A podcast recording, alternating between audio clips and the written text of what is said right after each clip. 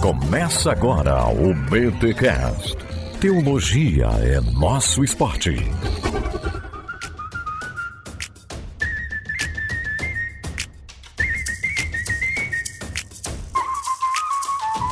Muito bem, muito bem, muito bem. Começa mais um BTcast, o de número 446. Eu sou Denise, de São Paulo capital, mantenedora do Bibotalk. Eu sou Rodrigo Bibo e pai Abraão, tem muitos deuses. Opa, não, pera, errei. Foi mal. Será que errou? Será que errou? E eu sou Victor Fontana e adeus. Não, isso não era para ser o final. Quer dizer, bom, foi a minha entrada, desculpa. Nossa. Vida.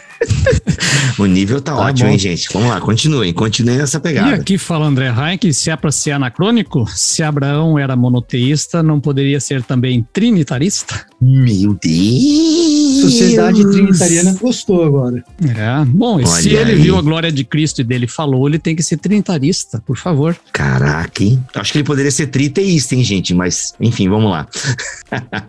E eu sou o Paulo On e eu quero saber dessas categorias que não estão na Bíblia, hein? Olha aí, olha aí. Muito bom, gente. Reunimos aqui um time de gente fera para falarmos sobre monoteísmo, monolatria. Enoteísmo vai entrar nessa conversa? Sobre a fé do patriarca, sobre a fé do antigo Israel. Hoje um tema específico sobre isso. Abraão é o pai do monoteísmo? Abraão é o pai da fé. Ele é o pai da fé monoteísta? Vamos procurar entender um pouco isso neste episódio, tá? Então fica com a gente, que você já viu aí que o time tá show de bola. Mas antes, é claro, os recados paroquiais.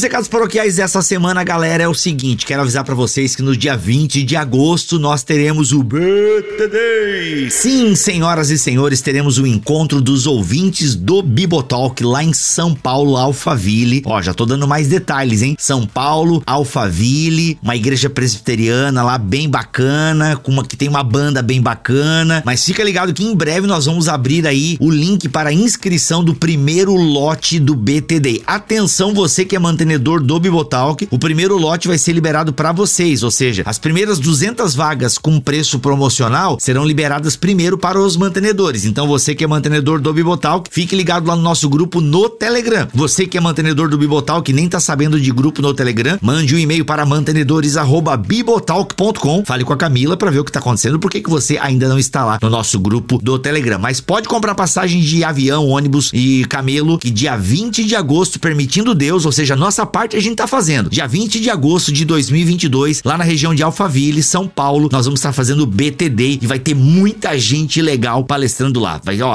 eu- vou liberando aos poucos aí, mas já anota na sua agenda, tá bom? E atenção você que é de São Paulo, porque semana que vem no dia 28, dia 28 de abril, eu vou estar na Livraria da Vila do Shopping Center Norte, tá bom? Eu vou estar lá no período da noite, não sei o horário ainda, mas siga a gente nas redes sociais, arroba Bibotalk no Instagram e no Twitter, que a gente vai divulgar mais informações, tá bom? Vou estar lá na Livraria da Vila do Shopping Center Norte, tá? Eu imagino que a partir das 19 horas, tá bom? Vou estar lá na livraria, quero a presença de vocês lá, tá bom? E, gente, esse episódio chegou até vocês graças à editora Vida, que tá com a linha acadêmica sendo novamente aí publicada, livros novos chegando. Inclusive, esse livro que a gente vai falar pra vocês é um livro antigo, mas que passou meio batido. E eu penso que você deve conhecer o livro que a gente vai falar hoje aqui nesse podcast. Lembrando o seguinte: a editora Vida tem muita coisa na linha acadêmica que já foi publicada. Por exemplo, tem o comentário bíblico Bruce. Gente, você já viu o tamanho desse comentário bíblico? Ele é maravilhoso. São os estudos da Bíblia de Estudo NVI, só que ampliado agora com vários outros estudos extras. Eles têm dicionários bíblicos, eles têm manuais bíblicos muito bons, inclusive eu até fiz um vídeo, tá lá no canal no YouTube, o link vai estar aqui na descrição desse podcast, mostrando um pouco essas obras por dentro. Então tem material de apologética, tem, olha, muito muito livro legal na linha acadêmica da Editora Vida. E olha só, duas coisas importantes. A primeira, frete grátis nas compras acima de 100 reais. E segundo, 30% de desconto se você usar o cupom BIBO30. Ei, na moral, fica interessante. 30% de desconto utilizando o cupom BIBO30, compras acima de 100 reais, frete grátis para todo o território nacional. Então monta o seu carrinho lá no site da Editora Vida. O link, inclusive, eu vou colocar o link aqui só da linha acadêmica, tá bom? E tem muita coisa legal lá para você dar uma olhada. Se quiser ver o vídeo para ter uma ideia de como as obras são por dentro e tal, para você ter um pouquinho mais aí de clareza no tomar a sua decisão, tem o vídeo aqui na descrição deste podcast, tá bom? Editora Vida vai trazer novos lançamentos na linha acadêmica, inclusive tem lançado aí os comentários bíblicos do Pablo Deiros. Então, gente, acompanhe a Editora Vida também nas redes sociais porque muita obra boa na linha da teologia tá vindo aí, fora as que já tem lá no catálogo e você pode conferir com o link que tá aqui na descrição deste BTcast em bibotalk.com. Simbora falar sobre monoteísmo, monolatria. Afinal, foi Abraão o pai do monoteísmo? Será mesmo? Simbora.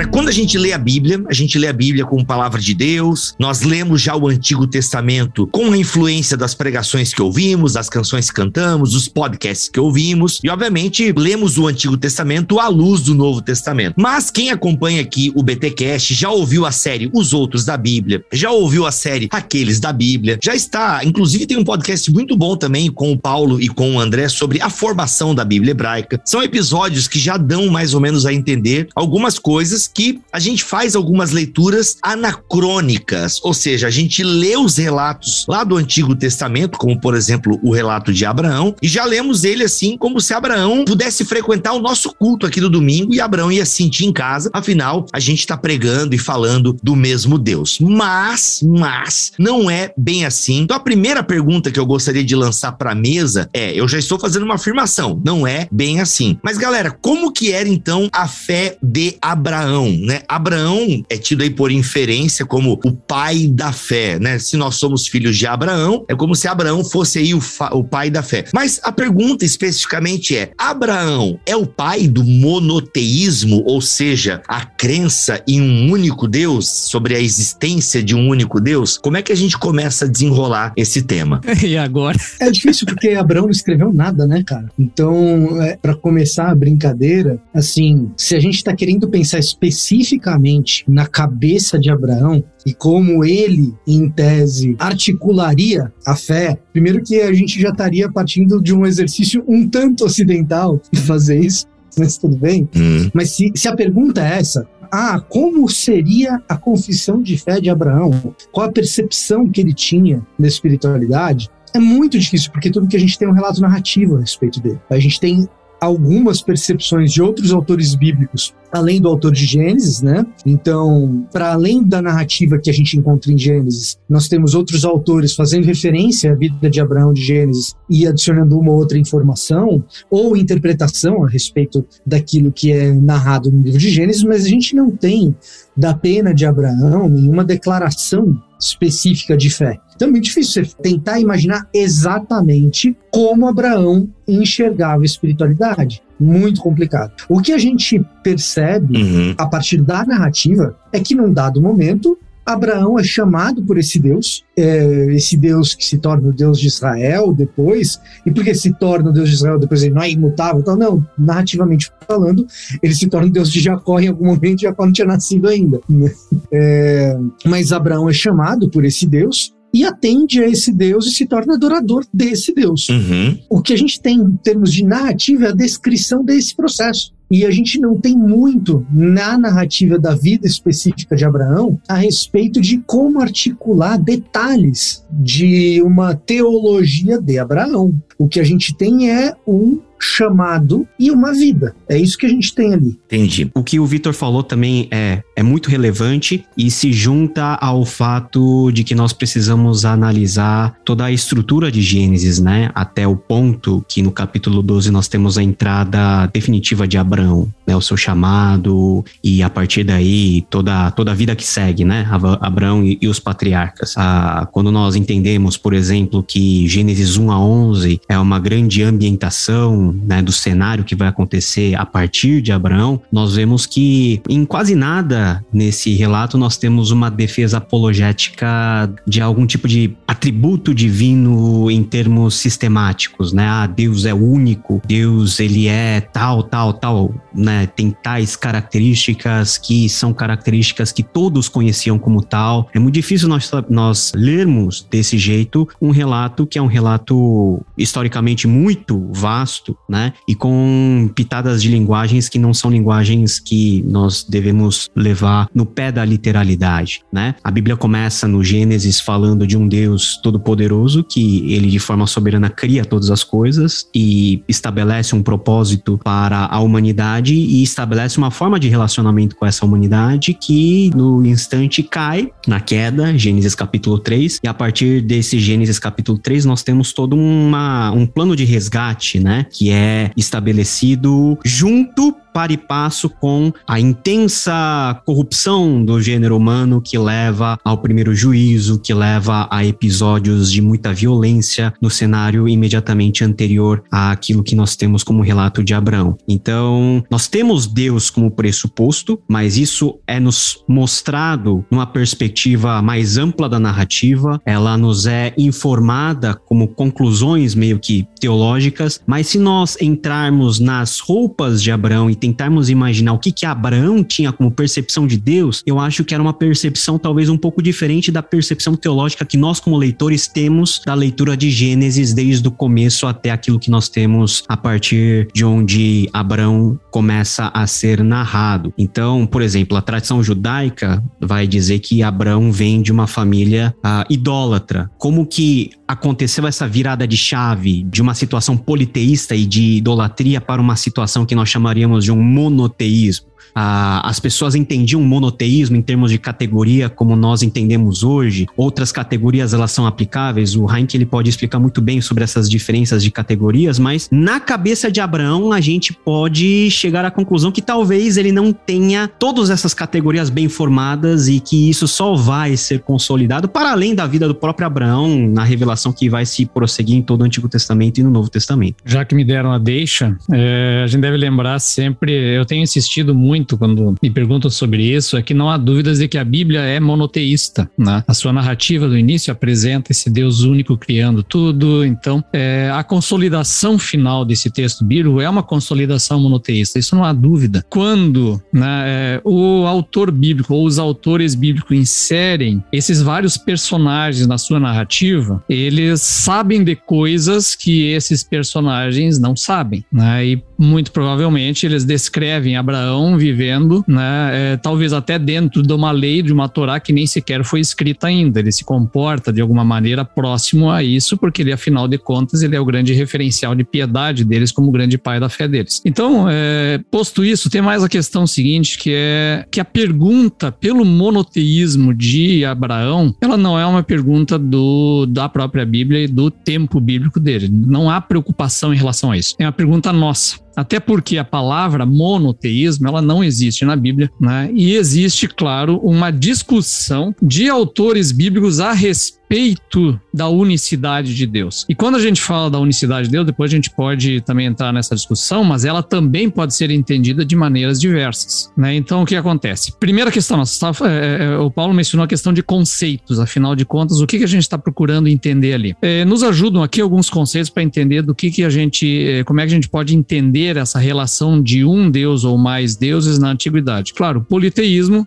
a crença em vários deuses, várias potências agindo, né, com valor de de poder, inclusive, diferenciados entre eles. Monoteísmo, ele é a crença de que existe uma única divindade, que não existe outro Deus, não há outro tipo de divindade. Então esse é o monoteísmo. Embora possa aferir a existência de outras é, potências espirituais e tal, mas Deus é um só. E todas essas outras potências são criadas por esse único Deus. Então é um só. Inclusive no politeísmo, os próprios deuses emergem de uma origem comum. Né? Eles também emergem de um caos. Então eles têm um nascimento, um surgimento. No monoteísmo, Deus não tem origem, não tem surgimento. Ok, vamos lá. Vamos, pegar, vamos ficar só com essas duas categorias para a gente poder entender. Ah, quando a gente pega o chamado de Abraão, vamos tentar, sei lá, a gente consegue localizar Abraão mais ou menos no espaço-tempo aí, que é século 14 antes de Cristo, mais ou menos? Não, vai para 18 até o 20. Meu Deus, sério? Por, por que, que, eu falei uhum. 14, gente? Ah, claro, né? Tô viajando 400 anos. Blá, blá. 14 o pessoal situa na, na tradição, é, para uma datação antiga, Moisés. Para uma recente, ele vai para o 13. É, então vamos lá, século, século 18, vai, antes de Cristo. É muito antigo. O que predominava? O que, que a gente tem aí na história da religião? Predominava o quê? Existia politeísmo. Politeísmo, ou seja, a galera acreditava na existência de vários deuses. Nem sombra de outras possibilidades. Nem sombra. Ou seja, então Abraão é chamado, ele ouve a voz é, da, daqui, daquilo não, me perdoa, senhor, não é daquilo. mas ele ouve a voz daquele que futuramente vai ser chamado de Yahweh, enfim, aquele que vai revelar. Aí é que tá, ó, Paulo, tu tá usando um termo que a gente usa, ó. Ele ouve a voz. Cara, o texto bíblico é tão lacônico, tão lacônico, que ele apenas afirma uma comunicação de Deus que você não faz ideia de como ela é.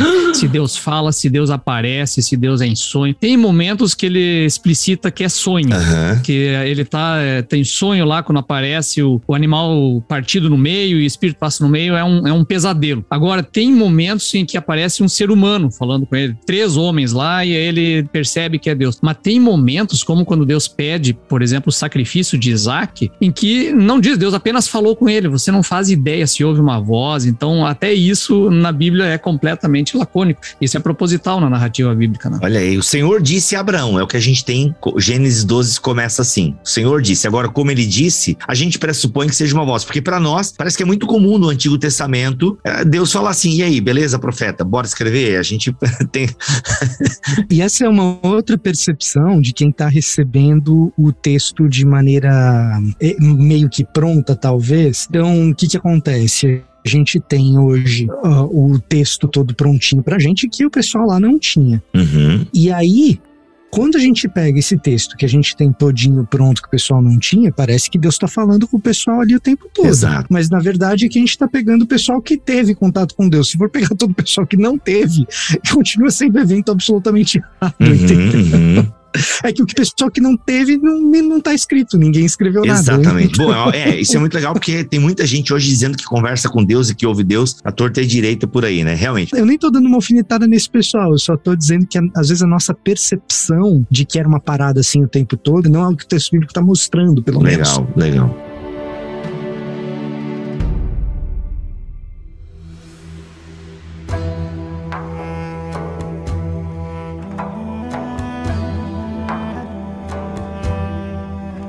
Então, quer dizer que o politeísmo é o padrão. No tempo de Abraão, a galera acreditava na existência mesmo de vários deuses. Beleza, a gente tem o chamado de Abraão, então, e esse chamado, então, ou seja, Abraão tem a percepção de um Deus que começa a falar com ele e a partir. É, a gente não consegue saber, né? Por que, que Abraão vai pois dar. Pois é, cara, é que não há nada em relação ontológica Eita. de Deus nesse chamado. Deus chama Pronto. e promete algo a Abraão, e, e Abraão é justificado não por saber quem Deus é ou por entender algo sobre a divindade, ele é ele é justificado porque ele aceita o convite, acredita no que Deus promete e segue andar com esse Deus. É isso que a Bíblia apresenta, nada além disso. Só, né, cara? Só isso. Não tem nada assim. É, poxa, ele sai da terra dele. Até, qual é o texto que fala de outros deuses? É Josué?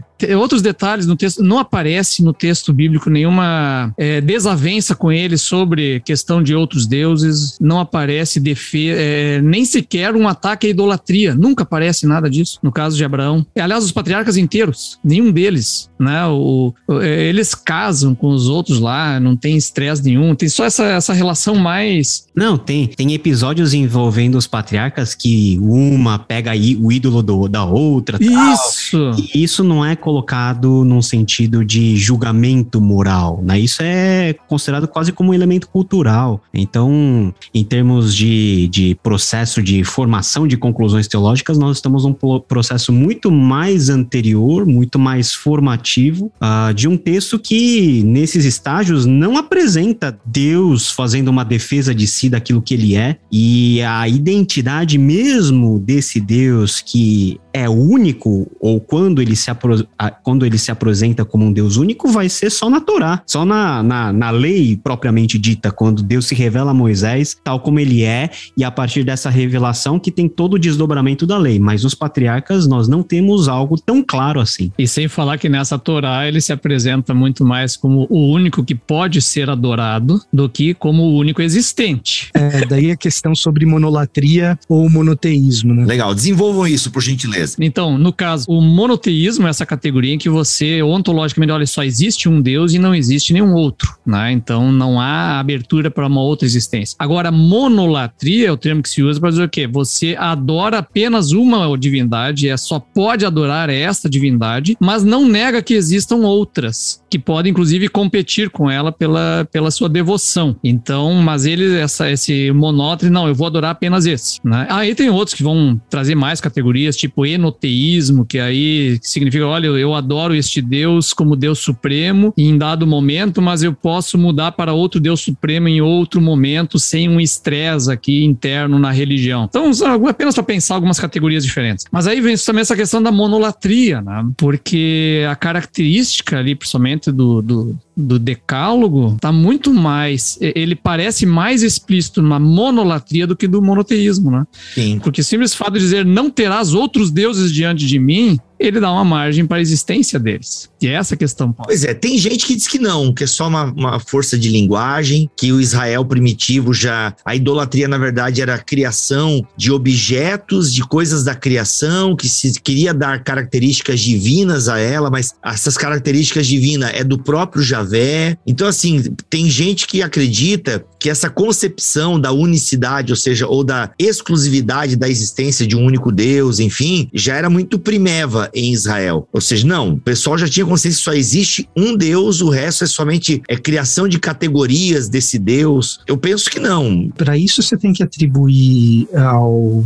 aos autores do Antigo Testamento uma série de pré-concepções que a gente não tem certeza se estão lá ou não. Então, o problema disso é que você vai depender de uma especulação de determinadas pré-concepções, porque explicitamente a gente não, não vê isso. O que a gente vê explicitamente é que, seja um povo monoteísta usando força de expressão, ou seja, um povo que não é idólatra, mas percebe a existência de outros seres espirituais ou deuses sobre os quais Deus é soberano e Deus de Yahweh, o Deus de Yahweh, Deus de Israel, é o verdadeiro Deus sobre todos esses outros seres espirituais, digamos assim. Se é uma percepção ou é outra, o fato é que a maneira como se exprime isso é a linguagem de haver deuses no plural. A gente vê isso no Decálogo, uhum. a gente vê isso abundantemente nos Salmos, por exemplo. Uhum. Eu lembro sempre da, da questão de Jefté, né? Jefté, quando está dialogando lá com os invasores moabitas, ele manda, ele diz para o rei de Moab o seguinte: Olha, é, o Deus Camus deu a terra de vocês para vocês e o nosso Deus Yahvé deu essa terra para nós. Por que, que você está nos invadindo? Pode ser apenas uma retórica, claro, né? mas é uma retórica que é muito interessante. E tem um trecho que é interessante que vem antes, né? Para nós vermos como que o povo de Israel, já no processo já de peregrinação no deserto, uh, depois depois de Abraão, depois dos patriarcas, já no tempo de Moisés, ainda não tinha eles próprios uma convicção arraigada de uma identidade, vamos dizer assim, mais definida em termos de categoria sobre o Deus que eles servem, né? Você sabe muito bem, os ouvintes há de, há de se lembrar que quando Moisés subiu ao monte para receber a revelação, ele ficou 40 dias e 40 noites lá, o povo foi lá para Arão e pediu que fizesse um novo Deus, né? Que substituísse, porque Moisés já morreu e precisavam de um novo líder líder, precisavam de um novo Deus, precisavam dar um novo começo, ter um rumo diferente. E Arão, ele junta né, todos os tesouros que ah, os israelitas haviam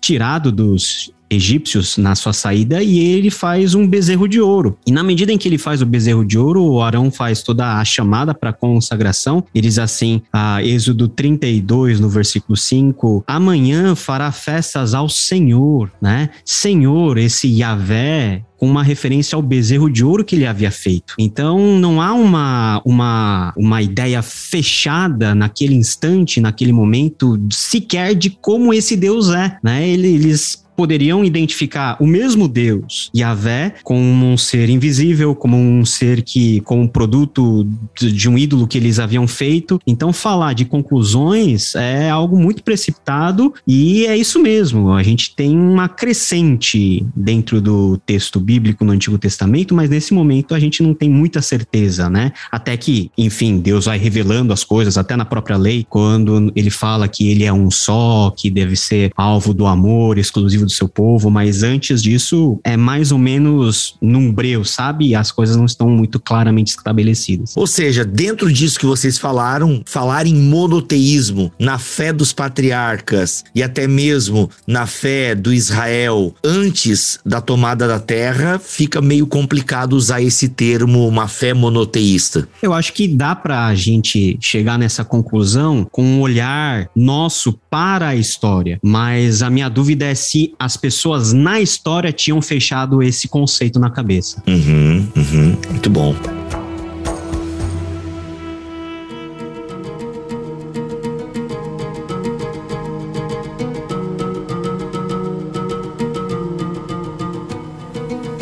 Existe uma, uma linha que defende que há um monoteísmo original em Israel desde a revelação em Moisés e que é firme e latente dentro da tradição judaica. Né? O defensor disso é o Kaufman, né? escreveu um livro A Religião de Israel. Ele, inclusive, ele não é um, um, religioso, ele não é piedoso, reza lendas que parece que até ateu ele é, mas ele defende que esse conceito monoteísta ele surge em Israel e se fixa e está mantido ali dentro. Então ele pega textos, por exemplo, em que aparece ali do bezerro de ouro, Paulo mencionou antes, né? que é, o fato de que Deus exterminou naquele momento apenas uma pequena parte da comunidade que estava dançando em frente ao bezerro na frente tal, que abriu o buraco buraco no chão, etc., é que isso é uma demonstração de que é apenas uma pequena parte da comunidade que cai na idolatria, mas a grande massa de, é, de Israel e Judá, ela não é idólatra. Então ele está firmemente fincado numa ideia monoteísta desde o início. Claro que isso foge da nossa, até do escopo que nós estávamos falando, que nós estamos perguntando sobre o monoteísmo de Abraão e dos patriarcas. Exato. Mas acaba envolvendo essa narrativa daquilo que a gente entende que é um desenvolvimento no texto bíblico que vai é, ou revelando ou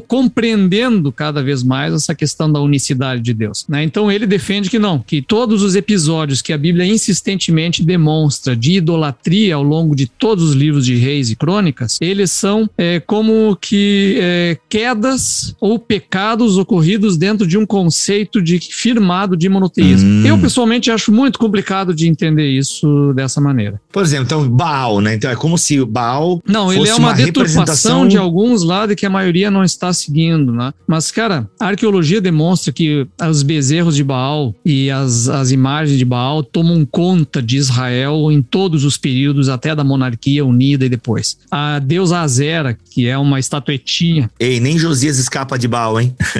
então, e a Bíblia confirma justamente essa idolatria disseminada, porque é, Josias é um reformador, Ezequias é um reformador. Quer dizer, a cada duas gerações de reis você tem um reformador que tenta eliminar a idolatria de lá, né? Eu acho muito difícil tu tu associar isso com um conceito claramente estabelecido de monoteísmo entre um povo inteiro. Eu não tenho dificuldade de aceitar que algumas pessoas pensassem dessa maneira, embora nós não tenhamos prova documental disso, mas de que algumas pessoas pensassem nisso. É, Isaías, por exemplo, seja qualquer um dos três Isaías, não vou entrar nessa questão, mas é, é, o Isaías ele faz uma apologia muito clara contra a ideia de que há outros deuses. Ele defende de fato um monoteísmo, há apenas um Deus. Ele ridiculariza a ideia de outros deuses porque eles são fabricados por mãos humanas. Só que num tempo, inclusive posterior a esse escrito de Isaías, você tem o Jeremias com os judeus lá no Egito, que foram levados embora no exílio, e ele está discutindo com eles o seguinte: que eles acreditavam que eles estavam no exílio não porque eles deixaram o culto de Yahvé, mas porque eles tinham deixado o culto da rainha do céu, que é Estar. Então eles se julgavam castigados por Estar e não por Yahvé. Eu acho extremamente complicado considerar que este povo é monoteísta. Realmente eu acho muito difícil. E vocês, amigos? Eu só perguntaria perguntaria algo para apimentar um pouquinho pro Heinck. Isso estaria relacionado, no seu modo de ver, a uma inexistência de um judaísmo no sentido institucional e religioso, por mais que nós tenhamos todo esse aparato a partir da lei consolidado na época da monarquia, ou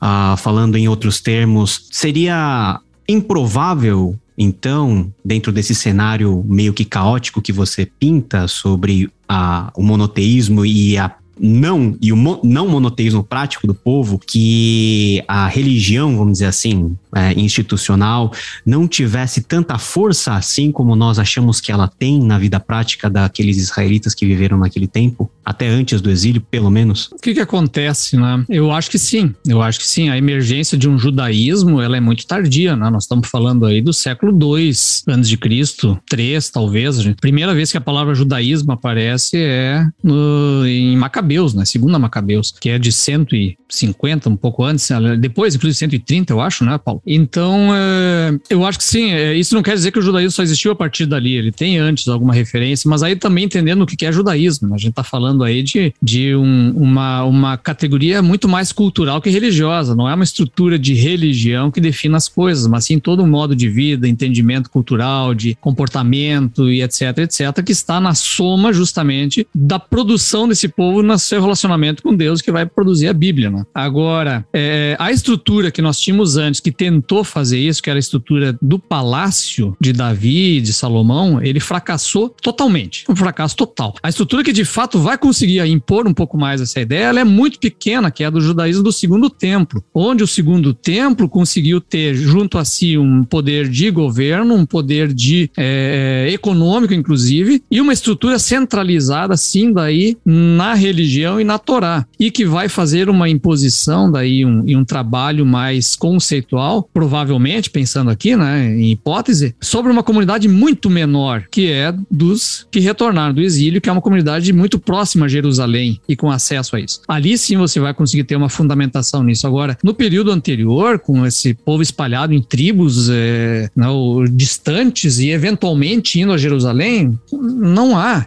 É, é a questão, é, a gente tem livros antigos artigos que eu não vou citar aqui, que eles falam, por exemplo, de uma provável educação do povo de Israel. Então, qual é a lógica? Não, se Moisés escreveu, é porque existia escrita. Se existia escrita, eles estudavam juntos, aprendiam e tinham escolas caseiras. Essas escolas é caseiras. É, então as escolas caseiras tinham lá o livro da Torá que iam estudando, e isso foi ao longo da história de Israel inteiro, que aí virou Israel. É, é o homeschooling é, antigo, um todo mundo era alfabetizado. É. Eu ia fazer essa piada, Paulo. Então, cara, você não tem referência arqueológica nenhuma de um troço desses, né? Você não encontra em lugar nenhum. E a própria Bíblia dá pista disso. Aparece Moisés escrevendo um livro, mas nunca aparece uma narrativa de alguém lendo um livro. Vai aparecer a primeira vez em Josias que encontra um livro que os sacerdotes não sabem o que, que é. é a primeira vez. Mas leitura mesmo vai acontecer com Esdras depois do exílio. É a primeira vez que alguém abre um bendito livro, que não seja uma carta de um cara ou, por exemplo, o próprio Jeremias mandando uma profecia escrita para o rei. Fora isso, você não tem ninguém lendo. Essa maleabilidade do povo em relação à prática religiosa é uma coisa que o próprio texto bíblico atesta. E para você construir esse cenário no qual você tem um povo amplamente educado, você depende, de novo, novamente, você depende de uma dose muito extensa de especulação e de assumir algo que o texto bíblico nunca assume, que é o fato de que os preceitos da Torá, em especial de Deuteronômio, são amplamente seguidos por todo mundo o tempo todo. A, a ideia, por exemplo, de você ter lá o Shema Israel, a ideia de que Deus é único, Deus é um, é, e que isso deve ser passado de geração em geração. É, pô, a gente está falando de uma fórmula que é uma fórmula absolutamente consagrada no judaísmo, mas daí você, daí é você considerar que o tempo todo na história de Israel essa, essa fórmula é seguida, é ignorar a maneira como a história de Israel se desenvolve. Ela não se desenvolve a partir do Shema, ela se desenvolve a partir da desobediência ao Shema. Pela, pelo que o próprio texto bíblico narra. E isso não é nem o trabalho de historiografia, é o trabalho simplesmente de olhar o que a narrativa bíblica está trazendo. Outra passagem que nos dá uma bela dica de como essa maleabilidade acontece é na sucessão de Salomão. Salomão. Na sucessão de Salomão, quando você tem um racha entre Roboão e Jeroboão, a primeira reforma que Jeroboão faz quando o reino se divide é uma reforma religiosa. E essa reforma religiosa acontece para acalmar o povo, para que o povo possa ter algum tipo de adoração. E esse algum tipo de adoração é um negócio extremamente rudimentar e sem uma firmeza estrutural doutrinária. Você vai erigir alguns pontos de adoração para que essas pessoas não precisam descer até Jerusalém. E é isso e acabou. Não tem uma é, sofisticação de sistema religioso ali. O que você tem é o povo aderindo àquilo que o líder Jeroboão é, improvisou dada a nova circunstância. E em cima de locais tradicionais que já têm história anterior e que provavelmente estava vinculado a algum tipo de fé popular naquele momento. E essa é uma hipótese que faz todo sentido. Provavelmente para aquele negócio vingar é porque ali já existia algum tipo de outra prática religiosa, possivelmente politeísta. Eita, possivelmente politeísta. Eita. É o que o, o Hobsbawm fala disso em invenção. A invenção das tradições, né? Uma tradição não se inventa do zero, ela tem uma base original sobre a qual ela, ela repousa e inventa que existe uma tradição muito antiga e muito longa. Tá, gente, né? e aí? A gente conclui o que disso tudo? Eles não eram monoteístas. Calma, calma. Vou deixar no programa, mas pra galera sentir o baque. É uma declaração forte essa, porque monoteísmo faz muito parte do nosso vocabulário, né? Uma fé monoteísta, fé no único Deus. Mas o pessoal não entende que fé no único Deus não significa descrer ah, na existência de outros deuses. Obviamente que com o Novo Testamento isso fica um pouco mais claro, que Paulo já joga tudo na conta dos demônios, né? Aí facilita um pouco a nossa vida. E até porque há outros monoteísmos já desenvolvidos Exato. ao longo desse tempo todo. Você tem o monoteísmo persa. É isso que ia falar, né, do zoroastrismo. gente. É, você tem o monoteísmo que deriva da própria tradição filosófica grega, né? Do uno inefável, por aí vai. Você tem um monoteísmo que também vem do próprio paganismo, né? Que vai chegar também a ideia de uma, uma, uma essência divina que vai se manifestando de diversas maneiras por meio dos deuses. Quer dizer, é, é um desenvolvimento que vai acontecendo em vários sentidos, né? E que não é exclusivo da tradição bíblica, né? A nossa questão hoje é se perguntar muito qual é o primeiro a ter uma ideia monoteísta, né? Ele tem se defendido com unhas e dentes que os primeiros são, de fato, né, os judeus, na antiguidade e tal. Mas a gente também não, não, é, não vai desconsiderar que há um desenvolvimento histórico ao longo desse, disso, desse entendimento, né? Que ele não é algo dado pronto lá em Abraão ou dado pronto em Moisés, mas ele depende de, uma, de um raciocínio, de, um, de uma compreensão ao longo do tempo.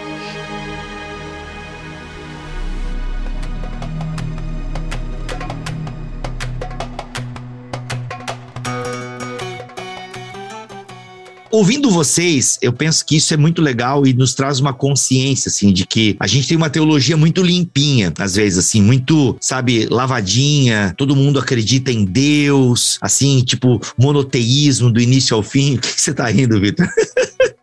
teologia limpinha?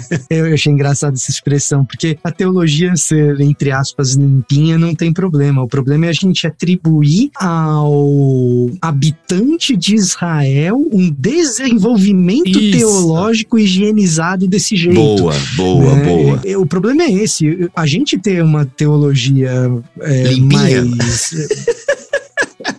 Nossa, eu, eu, Desculpa aí, cara. eu tô procurando um adjetivo.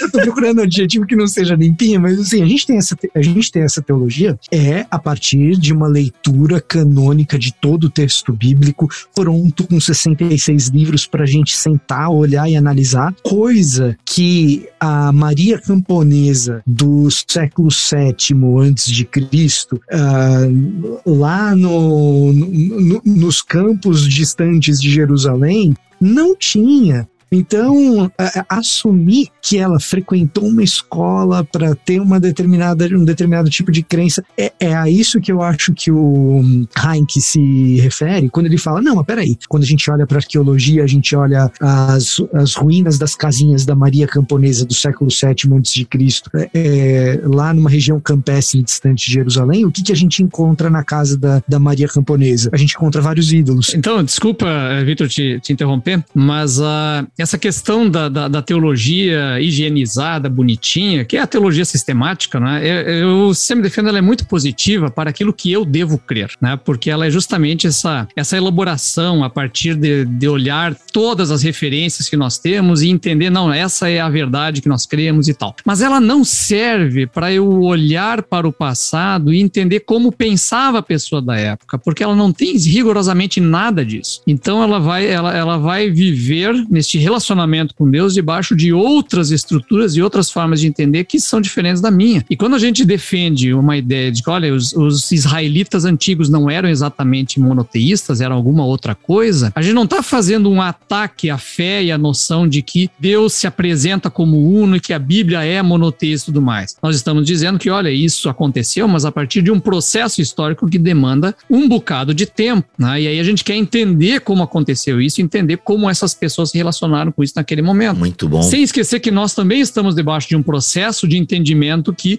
pode vir a ter acréscimos e mudanças daqui a algum tempo. Né? Então, é, é, isso faz parte desse ser cristão histórico de um Deus que age dentro da história. Legal. É, até inclusive o Adolfo Reutemann, que é amigo do Saião, viaja com o Saião por aí e tal, ele tem o livro Bíblia, Exegese e Religião, uma leitura do judaísmo. Cara, livrinho bem bacana de ler com vários temas. E ele fala justamente algo parecido no capítulo 1 aqui sobre Abraão, o pai do monoteísmo, e ele vai bem nessa linha que a gente está falando. E ele ainda acrescenta dizendo que é na literatura posterior que Abraão vai meio que se tornando esse cara monoteísta, né? Ou seja, numa leitura, numa interpretação rabínica posterior, que Abraão é pintado como esse, né, como esse ser, como esse judeu, como esse hebreu que acredita num único Deus e tal. Ou seja, essa leitura de Abraão como pai do monoteísmo é uma leitura posterior, ou seja, bem posterior à própria formulação do texto bíblico. Aí tem um negócio interessante que o Paulo mencionou, que é na literatura rabínica você ter essa saída heróica de Abraão da fé da sua própria família, que é uma família idólatra. Exato. E que, inclusive, confecciona ídolos. Então,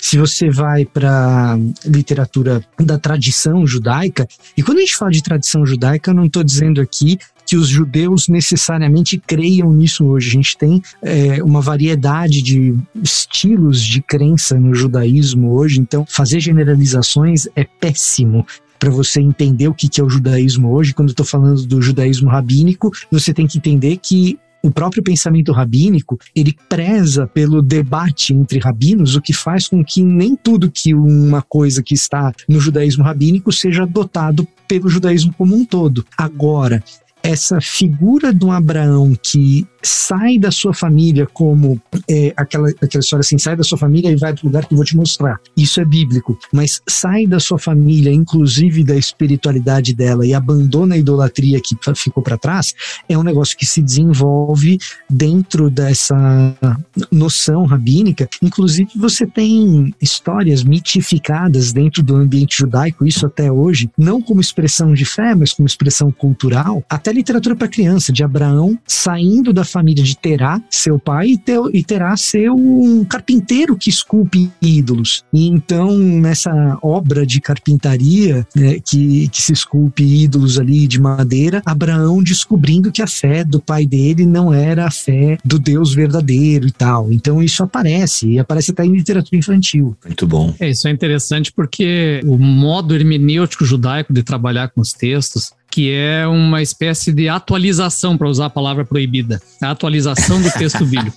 Então, o que, que acontece? Eles pegam o personagem do passado e eles pintam ele nas cores do personagem que o leitor vê na frente dele, que é o rabino. Então, o Abraão se comporta como um rabino, né? O, o e, e pensa como um rabino, e tem todo esse arcabouço de pensamento na leitura dele. Então, eles vão ler esses personagens à luz de personagens que eles estão convivendo nessa experiência. Então, é um processo de atualização do texto que vai fazendo com que toda uma literatura judaica, por exemplo, invoque, né, sei lá, o Apocalipse de Enoque, é isso, os pseudepígrafos, quer dizer, eles trazem uma tradição que eles remetem lá ao passado, do início e tal, como se fosse desde aquele tempo essa tradição e vem até aquele momento. E, na verdade, são textos muito tardios, né? E isso vai se intensificando. Pega no século 12, 13, quando surge a Cabala, né? O Zohar. Zohar fala que Deus criou o mundo em hebraico, que a própria língua hebraica é anterior à própria existência de falantes de seres humanos. Olha outro negócio, né? O que é esse aí? Né? Quer dizer, toda a nossa discussão sobre o hebraico, sobre como ele foi desenvolvendo, é, né, a escrita e tal, cai por terra, porque não interessa para ele. O hebraico, ele tá na narrativa das essências, ele não faz mais parte, ele não é mais histórico. E não existe compromisso historiográfico nesse sentido. Você ir lá claro. dizer que a gramática do hebraico foi desenvolvida no século VI,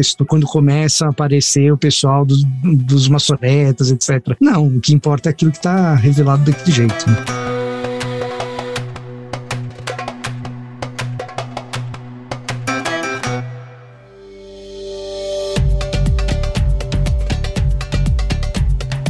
Muito bom, gente. Que legal. Poxa, que papo bacana aí, muito legal. Obrigado. E ó, vou contar uma curiosidade de bastidor para vocês, gente. O Paulo entrou nessa gravação correndo, chamado em cima do laço. André Heinck convidei um dia antes. Vitor Fontana já estava agendado com uma certa antecedência, mas devido à existência de seres pequenos recém-nascidos, confundiu um horário. E chegou, a gente ficou conversando, né, fazendo aquela conversinha bacana. O Vitor chegou e abrilhantou aí esse podcast. Mas o que eu quero dizer? Que, Paulo, obrigado obrigado pela tua presença em cima do laço. Não lavou nem a mão, chegou da rua, já ligou o computador aí. Muito obrigado por esse esforço relacional aqui com o Bibotal, que André, valeu por abandonar a sua tese para gravar esse episódio com a gente. E Vitor, valeu por estar voltando aí agora da sua licença paternidade do BT Cash para estar tá com a gente aqui. Aliás, eu fui falando e ninguém foi reagindo, né? Porque eu não dei espaço para vocês falarem. Ok, eu já fui um host melhor. É, Paulo, muito obrigado. Obrigado, Bibi. É um, é um grande prazer fazer parte dessa família, dessa conversa. Muito bom. André, André. Tamo junto, cara, porque der e vier. É nóis, muito obrigado. E Vitor Fontana? A gente se vê por aí, agora eu tenho um pouco mais de tempo, a Lara deixa eu participar. Que bom, muito bom, muito bom. Aliás, a gente se vê mesmo dia ó, galera, seguinte, dia 20 de agosto, BTD lá na igreja do Vitor Fontana, hein? Em Santana de Parnaíba, conhecido como região o quê? De Alphaville, posso falar isso, Vitor? Ou nada a ver? É que Santana de Parnaíba ninguém conhece, né? Pode, pode chamar de Alphaville. Ali, ali é Tamboré, que é um bairro vizinho a Alphaville, mas Tamboré e Alphaville é meio que a mesma coisa. Ok, então, gente, em Alphaville, tá? A gente vai ter o BTD lá em São Paulo, tá marcado. Pode comprar passagem aérea, pode procurar hotel perto. Em breve a gente vai abrir as inscrições. Vitor Fontana e André Heinck na parte da manhã, na parte da tarde, Cacau Marques, Igor Miguel, Alexandre Stoina Refa e Carol Bazo. Então, assim, vai ser o evento, tá? E Pocket Show com Guilherme Andrade do Projeto Solo. Então, meu amigo, minha amiga, segura aí, porque dia 20 de agosto de 2022 é nós no BTD, tá bom? Gente, reforçando aqui, hein? Bíblia Exegese e Religião, uma leitura do judaísmo, do Adolfo Reutemann, da editora Vida, tá? O link para você adquirir este livro, tá? Que, inclusive, olha só, é um livro bem bacaninha, porque nessa pegada que a gente discutiu aqui, tá? Numa pegada bem bacana, ele vai falar de vários temas da teologia no Antigo Testamento. Então, personagens bíblicas, depois temas bíblicos e depois a revolução espiritual de Deuteronômio. Capítulos curtos, fáceis de ler e fogem um pouquinho ah, né, de uma teologia, às vezes, meio é, muito higienizada, aquilo que a gente falou, né? O cara vai mesmo, tenta compreender a partir do texto no seu contexto, isso é muito legal. Faz uma teologia bíblica bem bacana, tá bom? Adolfo Reutemann, inclusive, ele é esposo da Odete. Brincadeira, foi uma piada. Jesus. Gente, é uma piada. Quem lembra da Odete Reutemann aí, comenta. Quem matou Quem matou Odete, Odete Reutemann? Caraca, desculpa por isso, gente. Mas a piada é do André, inclusive, eu tô só surfando nela. Adolfo Reutemann, tá bom? Bíblia Exegese. É que eu fiz 50. Eu fiz 50 esses dias e eu lembro Cara, mas é um parênteses agora, desculpa, cultura inútil aqui, mas, pô, essa novela, ela moveu o Brasil, cara. Antes dos grandes thrillers, aí de saber quem matou e tal, pô, qual era o nome da... Não, não, nada a ver, tô confundindo as novelas, velho. Enfim, Odete Reutemann não é, né, aquele, aquela novela da, da Última Vítima, não, né? É outra novela, né? Odete Reutemann, o que, que é? Cambalacho? Nem sei o que, que é. Não. Não me lembro. Quem sabe? Quem sabe comenta aí. Mas enfim, gente, o livro, ok, para você ter uma conversa sobre exegese, Bíblia e Antigo Testamento, é do Adolfo Reutemann, Bíblia, Exegese e Religião, uma leitura do judaísmo da editora Vida. O link para você adquirir tá baratinho, tá bom? Usa o cupom BIBO30, você vai ter 30% de desconto ainda. Vou botar o link da editora Vida e também o link da Amazon, beleza? Para você poder ter esse livro aí que vai trazer um panorama bem legal da teologia bíblica do Antigo Testamento, numa pegada bem legal, conforme você pode ouvir aqui neste podcast podcast. Voltamos na semana que vem, se Deus quiser assim permitir. Fiquem todos na paz do Senhor Jesus.